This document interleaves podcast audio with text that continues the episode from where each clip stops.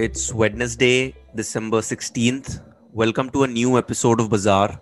I'm your host Sid, and joining me again is Rishabh Khanna because we have another IPO in the making. Rishabh, it's uh, great to have you back. Hey, hi Sid. So it's another week, another IPO. The IPO season is surely keeping us busy. Yeah, and today we are going to be talking about a biscuit and bakery company which is coming out with an IPO and it's raining IPOs at the moment, isn't it? Why wouldn't it? Because you know the current valuations offer a pretty sweet exit to the investors. We're talking about Mrs. Bector here, whose issue opened just yesterday, and on the very first day, they at the time of recording the information that we have the issue was oversubscribed by around four times, if I'm not wrong. And the company has already raised around 162 crores through a, you know, a pre-issue kind of uh, from anchor investors like Goldman Sachs, Nomura, and HDFC Life Insurance, etc. So interest was already building up in the issue.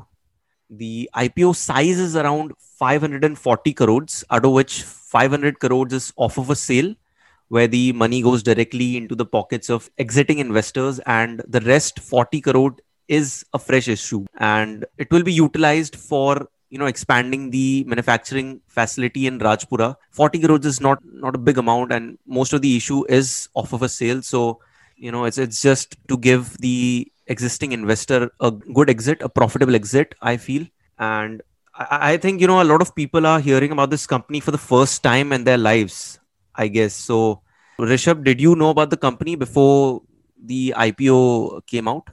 I, I actually did. So I was kind of researching on biscuit players. So I kind of got to know about this player. So the history of this company is quite an interesting and a feel good one. So it was actually started by Miss Rajni Bector in the year 1978. It was started out of out of a hobby where she wanted to sell ice creams, cakes, and cookies the mm. business started to pick up the family saw the potential in it and the family started supporting her and a company was born the turning point for the company was in the year 1995 when they entered into a partnership with McDonald's to be the sole suppliers of their buns in India. So McDonald's was entering mm. into the Indian market and the company was the sole supplier of buns to them the partnership further grew and they entered into a partnership with Quaker for supplying liquid condiments. So this included hmm. sauces, ketchups to McDonald's. However, the partnership was called off in the year 1999 and the business was taken over by Mrs. Bector. The company further forayed into B2B segments, supplying uh, products to different chains, which we'll be covering in the while we cover the company more in detail. However, as it is seen with a lot of uh, family run businesses, the business was split into three parts the bakery business, the biscuit business, and the condiments business. Just uh, just an information to the listeners listening. Uh, the company that we are covering and the investors would be investing in is the biscuits and the bakery business. The condiments business is not a part of the IPO. Hmm, and like from the start, like it's it's a family business, so you know it's a very tightly run ship as well i feel because in every family bu- business the growth actually stems because of the commitment. And i remember you were telling me that the son who i think who's the son of anup bector who's the promoter of the company left his studies and he joined the company. And these are pretty in- uh, committed set of individuals that are running the company because even the the exit that the investors are getting from the IPO, that's only the private equity firms, right? The promoters are not actually selling any shares. So I think that's a good thing because exactly. when you when you see the promoters holding shares in the company and they they are pretty confident about the company so that's a very good sign for you know new investors coming in the company so i i agree with that and you know a McD partnership like you mentioned just at the beginning of the company it's a very it gives a major boost to any company because when you're partnering with a company like McD, and I think that was a time when McD was just starting in India. So as exactly. McDonald's grew in India, obviously that would have led to increased sales for Mrs. Bector as well. So that would have directly benefited the company. And while analyzing a company, we look at several parameters to gauge the quality of the company and its business. The most important one is obviously the competitive advantage of the company. So while I was researching, I found that you know the this biscuit industry is actually dominated by three players which is Britannia, Parle, and ITC, and a few other big regional players. So, in this mix, what do you think is Mrs. Bector's competitive advantage, and you know how does it stand out? So Siddharth, the industry in which the in which Mrs. Bector operates is quite a fragmented one, and as you said, it is dominated by three players. What is an advantage for the company is the mix of revenue that they earn. So the company is into domestic manufacturing of biscuits, export of biscuits. The company is into domestic bakery and also is into institutional bakery. So the company uh, earns a decent amount of revenue from exports as well as from its institutional business the institutional business is the business where it supplies products to a lot of QSR chains like McDonald's, uh, Yum Foods, Burger King, and earns a decent amount of revenue from it. The advantage of partnering with global players is its facilities are of state of the art. It in fact has six mm-hmm. facilities spread among India and from where it manufactures its products if we look at Mrs. Bector as a player in the industry, the market share is not going to be huge because, as you said, it is dominated by those three players. But what Mrs. Bector is to be looked at is kind of a regional player. Most of its market share in the northern part of the country. It supplies most of its products into uh, states like uh, Jammu and Kashmir, uh, Himachal Pradesh, Punjab, and it has a market share of around 4.5% in the northern part of the country in the biscuit category. Hmm, and I, I, also think that, like you mentioned, I think Punjab, Jammu and Kashmir, and Himachal Pradesh are few states where Mrs. Bector is the second largest player after Britannia, and you know it's the second largest player. It's not the largest player in those states as well. So it's a it's a regional play, and it has probably carved out a particular niche for its products because I think they knew when they were starting out that you know they don't have the resources to compete with these big players. So let's probably you know create a niche for ourselves because the company is making a profit which is great. I really love when a company is making a profit. And i think also to just highlight a few points you know it is one of the largest suppliers to the canteen department stores which is a supplier to the army officials. And also it is a listed supplier to the indian railways in north india. Again only in north india and it also makes Oreos and Choco Bake cookies for Mondelez on a contractual basis, but it's not an exclusive contract. So I, I did some research. I remember we discussed this, and Mondelez actually gives contracts to a lot of players, out of which one of them is uh, Mrs. Bector. So it's not an exclusive right to make Oreos. And as per the prospectus, English oven, like you mentioned, you know, bakery segment is where the company sells its bakery uh, products, you know, and they have told, as per the prospectus, that it is one of the largest selling brands in the premium bakery segment in New Delhi, Mumbai, and Bengaluru. But you know, I, have been living in Bombay for uh, some time now, and trust me, I've never heard of this brand. Like English Oven I've not come across this brand, and what they're telling in the prospectus is right, but I've not heard of it. Maybe I'm not rich enough, I guess. Uh, but have you heard of it? Like, have you heard of English Oven before? So, if you ask me, I also have not heard of English Oven, but uh, looking at the company's prospectus, the company has a presence in metro cities throughout India where it sells, where it uses English Oven as a brand for selling its bakery products. Mm, but even then, I think you know in that segment as well, Britannia and a few other players are the market leaders. So again, it's it's a regional play, and it has carved out a niche for itself. You know, one percent market share of the total biscuit market in India, and a four point five percent market share in the North India market. It's it's not a lot, but it's decent, and the company is as we'll discuss in the financials segment it is performing well. So even after having such a small percentage of the market they are able to churn out a profit which we will discuss in the later stages. So you know moving on to our next parameter which is the growth of the industry because we like to look at what is the total addressable market that the company is operating in.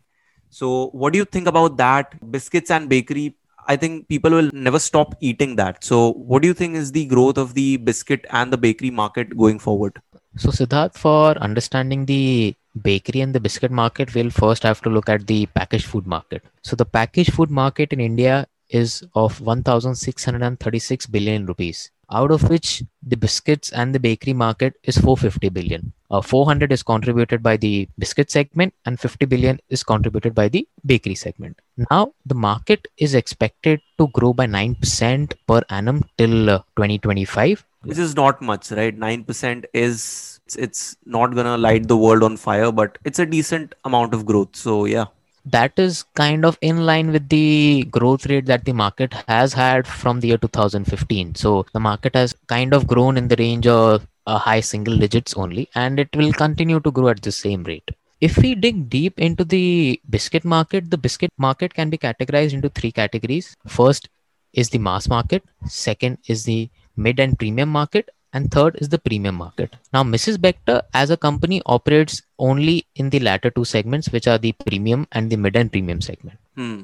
Another factor for the biscuit market that we have to focus on is the market is dominated by organized players. So 94% of the market is dominated by organized players yeah i mean companies like britannia parle itc they are the dominant players in the market. So it makes sense. I mean 94% is organized and probably you will not have biscuits which are like just homemade or something. So we probably buy biscuits. We we don't consume homemade biscuits on a like homemade or you know loosely packaged biscuits. So that that metric makes sense.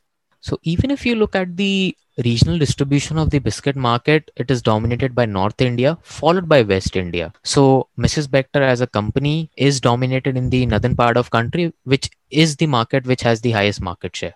Moving on to the bakery market, the bakery market is a 50 billion market and is expected to grow at a higher percentage at 12% Hmm. Now, 55% of the bread market is organized. So here you'll find a lot of uh, local players who are selling their products, and it has a decent amount of market share. Because even like I, I can give an example also. When I'm when we make pav bhaji at home, I'm not gonna buy buns from a you know organized player. I'm I'm just gonna go to the local kirana shop. Bread covers not only breads, it covers pizza bases, buns, everything.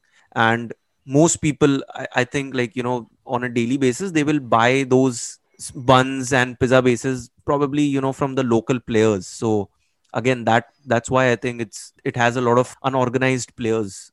So siddharth another industry that has had a favorable impact due to covid has to be this industry. People have started moving from uh, unpacked products to these packaged players and you'll see that in the performance of this company and with other listed players as well.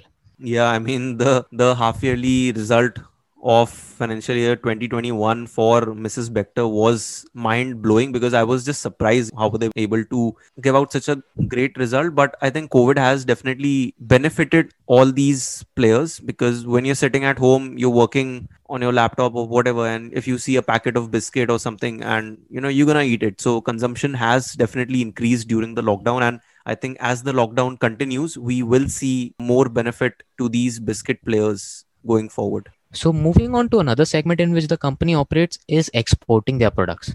So, India is one of the largest manufacturers of biscuit, but it is not the largest exporter of its products. So, the company has around 12% market share in this segment, and with the sector growing, it will be one of the most beneficial for the company to be in this segment. Mm, so, export is a bright, bright spot for Mrs. Bector because on other fronts, probably you know they are not in a position to compete in a big way. But export market is untapped, like like we said, because it's not a big uh, market. We are not a primary exporter of biscuits. We are a primary consumer of biscuits because the population itself, 1.31 billion, it says that we are a primary consumer than an exporter. So this is one segment where Mrs. Bector, you know, could benefit from as it grows but it's it remains to be seen how much of the growth in the export market would be captured by Mrs. Bector. It's it's too early to say, I think, but you know it's it's good. I mean, the market is growing at a nine percent CAGR, like you mentioned. Again, it's it's not a a growth that will light the world on fire but it's a stable growth and it's it's growing off a good base uh, 400 billion rupees it's a it's a good base to grow from and like you said covid is going to benefit going forward. I think give the players a good growth in the revenues and a period of extended lockdown could actually benefit the industry and the players because you, you're going to witness greater consumption and at the same time you know your costs are going down because as we will see later on the costs have gone down considerably the cost of materials the cost of operations and administrative cost all of that is going down while your revenue is going up so that leads to you know more profitability and it's always good for a company to you know have a great gross margin. So that's one thing. But you know the question for people who want to invest in the company is whether the company will be able to benefit from the growth in the industry and you know the expansion in the biscuit and bakery market. So how do things look from a competitive point of view for mrs bector so siddharth as we have already discussed the market is dominated by three players which are Britannia, Parle, and ITC, which kind of shows in the market when we look at the market share for biscuit players. These companies have more than three fourth of the market share, and players like Mrs. Bector, who kind of operate through their brand Cremica, have only a market share of 1%. Even if you include other regional players like Anmol Biscuits, they have close to 4% of market share. So the market mm-hmm. share is predominantly towards these uh, big players.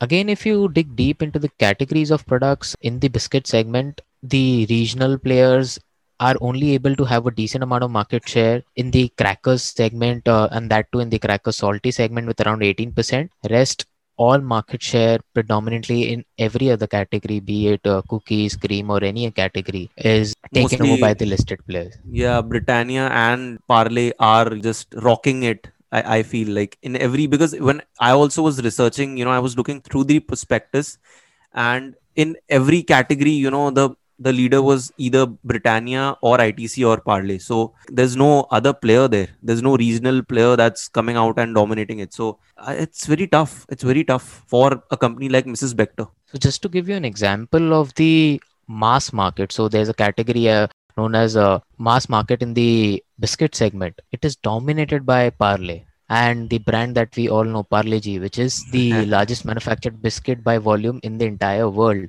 takes the maximum amount of market share. So that is the difficulty these players have in gaining a significant amount of market share in these segments.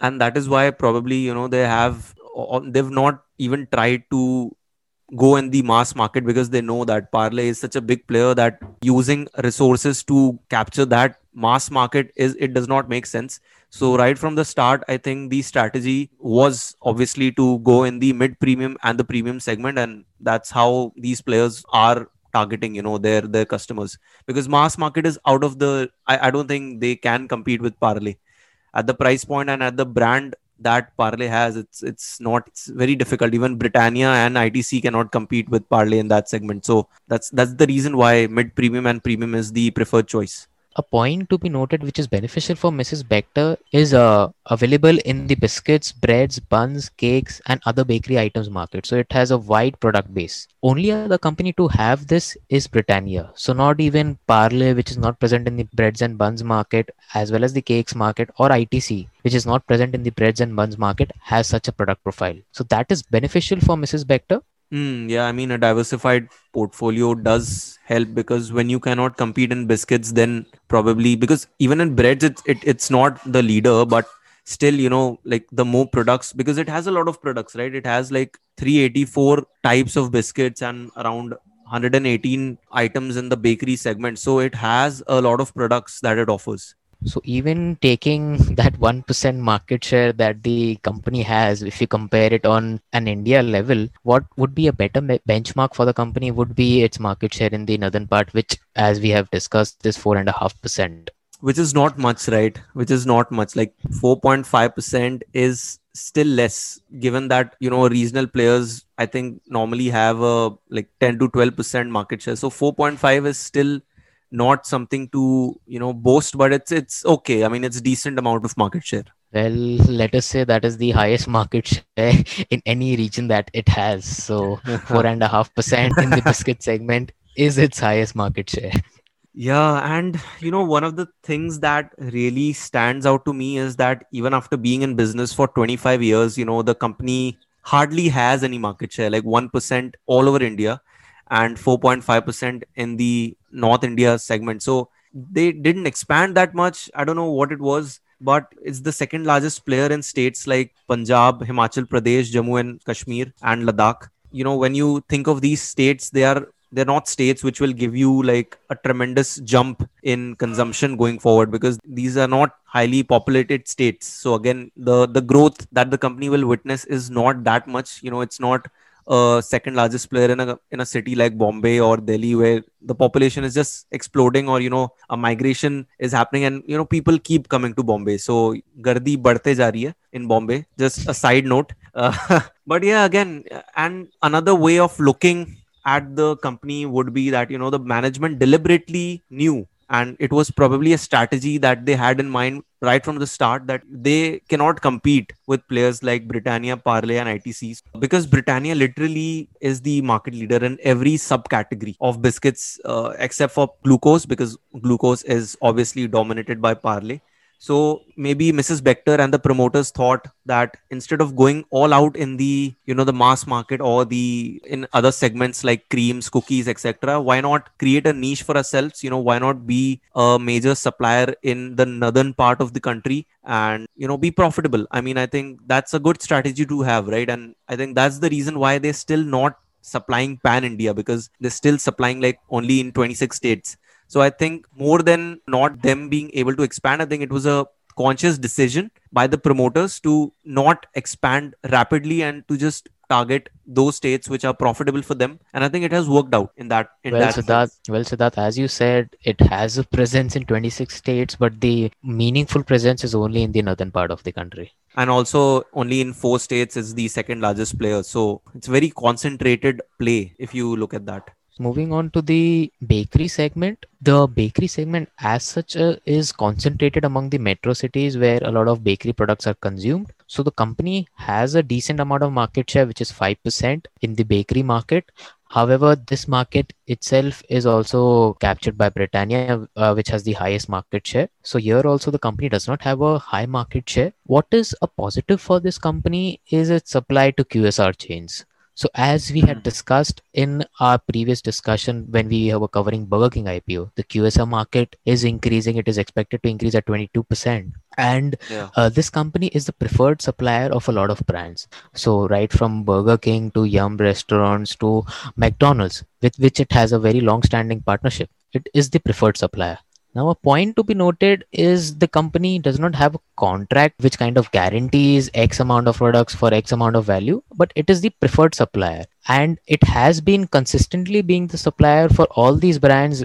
For example, uh, for McDonald's from 1995, from Burger King since its incorporation and operations in India from 2014. So it has maintained that stature of being the preferred supplier.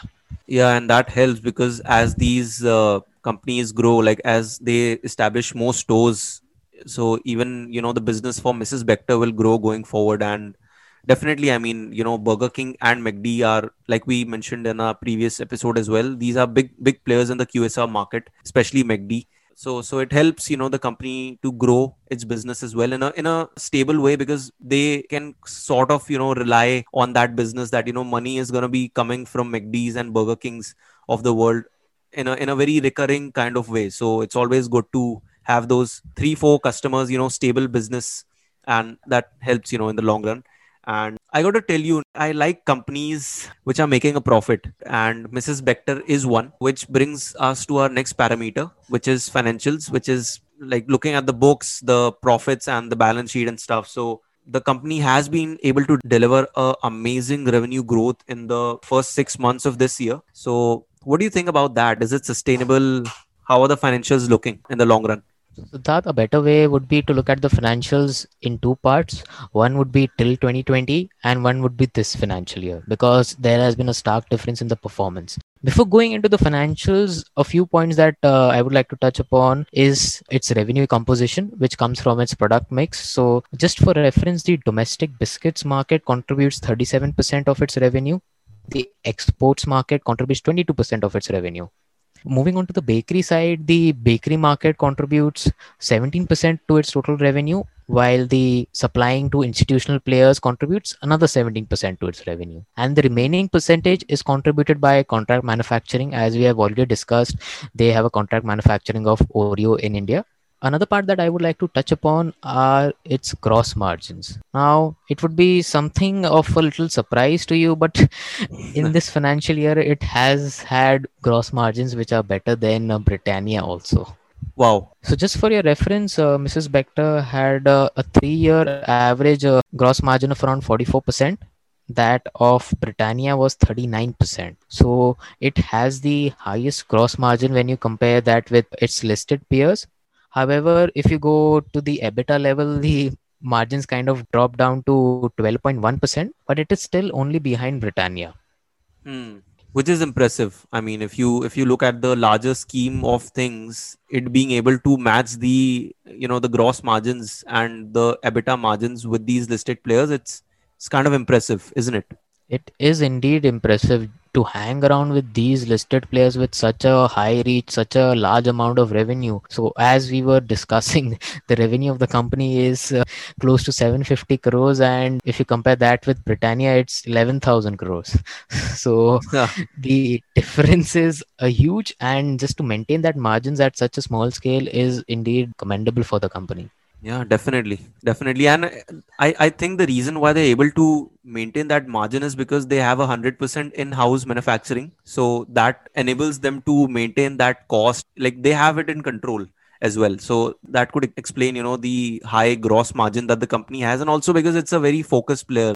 Like we mentioned, it is exactly it has allocated its capital in a very uh, concentrated in, an, in a very strategic way. So that shows in the numbers. That that comes out in the financials that definitely shows in the numbers. So as we discussed we'll bifurcate the financials into two parts. If we look at financials and its financial performance up till 2020 the revenue growth has been what i'll say is stagnant. It has shown no better improvement. Same would be the ebitda margin. Same would be for the net profit margins. And same would be for the eps However, if we move on to this financial year, the performance of the company has been, I'm short of words, but I'll term it as great because its revenue for the first six months has increased by 18.5%. Its EBITDA is at all time high at 16.76%, which is commendable. Its PAT percentage has more or less doubled so that is the amount of increase that it has shown and it has taken the benefit of covid and its cost cutting measures yeah, I mean, the performance is truly impressive in the first six months, especially driven by COVID. I think because COVID has like not only Mrs. Bector throughout the industry, every player has you know witnessed a increase in their revenue. And what worked for Mrs. Bector is that even though the revenue had increased, their cost went down drastically. So if you look at the cost of materials and if you look at the employee cost and the other fixed costs not not fixed cost but the variable cost of the company that went down drastically which is surprising to me and i feel that from a long term point of view probably it is not sustainable so in this is a one time thing i think driven by covid. And if you look 2 or 3 years down the line i don't think that the company will be able to maintain such a growth in revenue with with the same level of uh, expenses. The expenses will increase going forward because you know employee benefit cost and other costs will increase. So uh, this is kind of an exceptional situation that the company has found itself in. And but you know it, it's good. I mean they were able to make use and you know they were able to utilize the pandemic to their benefit which shows that their strategy is paying off. Also like you mentioned you know gross margins ebitda margins are pretty much on par with the industry leaders. So in fact in fact they are higher than the listed players. which is something to boast about when you have just 1% of the total market value.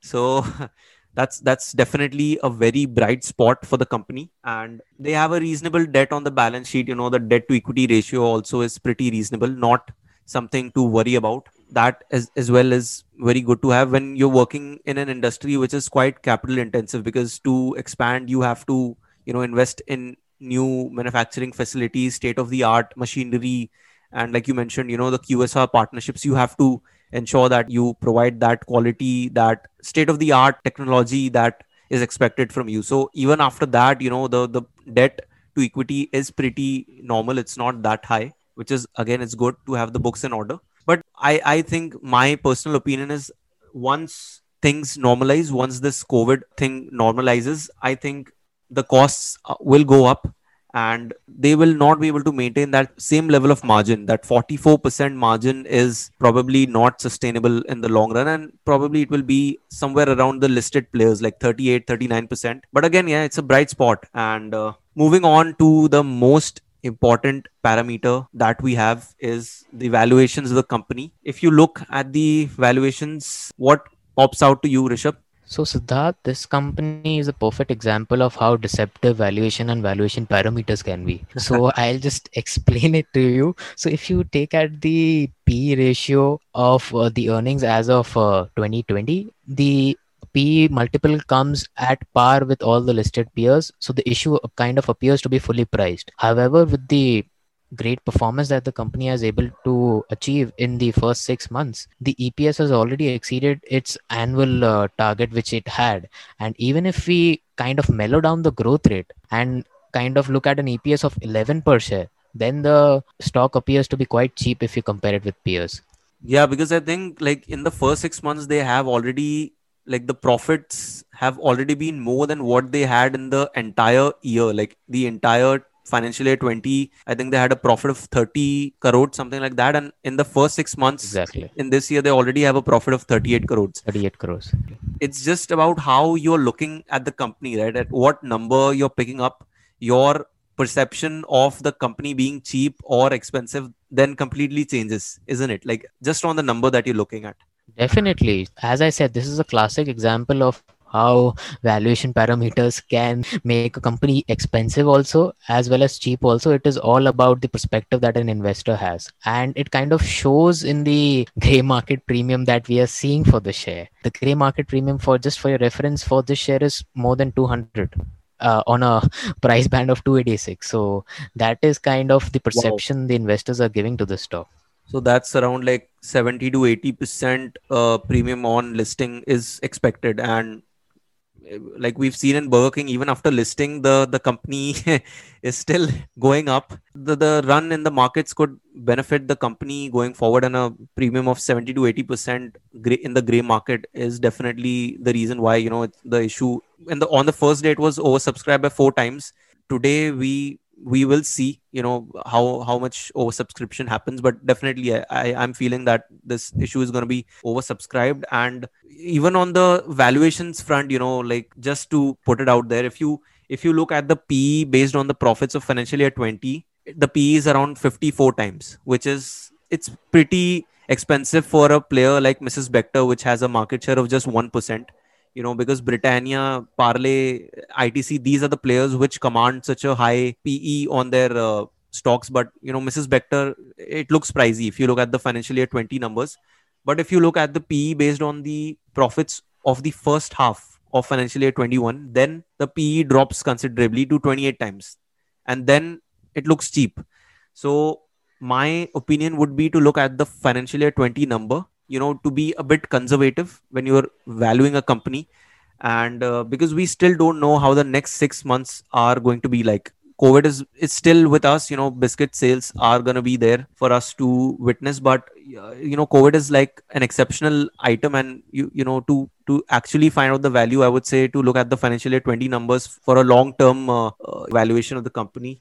So I, I do feel that you know the company is definitely not cheap even at the current price band. What, what do you think? What, what do you uh, make out? And you know what would be your recommendation for the stock going forward? Uh, so Siddharth, before giving any recommendation, uh, a word of caution for all the listeners uh, the stock that we are talking about is intended to be a small cap stock so a small cap stock would not suit every investor's risk appetite so an investor should look at the stock with caution so moving on to my recommendation for listing gains, it does seem that the company is going to make some dough for the investors. and for, I see what you did there. I see what you did there. I work very hard on this. So yeah. Uh, uh, looking at the stock from a long-term perspective, as you have rightly said, the financial numbers for the first half look to seem a little uh, impacted by COVID, and it has to stabilize so, so the stock could be a dark horse in your portfolio and it definitely deserves to be in your watch list but the performance of the company has to sustain over the next two quarters for you to kind of enter and uh, look look at the stock from a medium to long term potential. Definitely, because from a purely listing gains perspective, I think it makes sense for you know the retail investors to invest in the issue, apply in the issue because it's going to be heavily oversubscribed. So I, I think again, you know, the chances of getting allotment in this are also not that high. But you know, try your luck. IPOs are like lotteries nowadays. You know, you just have to try your luck and see what happens. So for a from a listing gains perspective, it makes sense to put your money.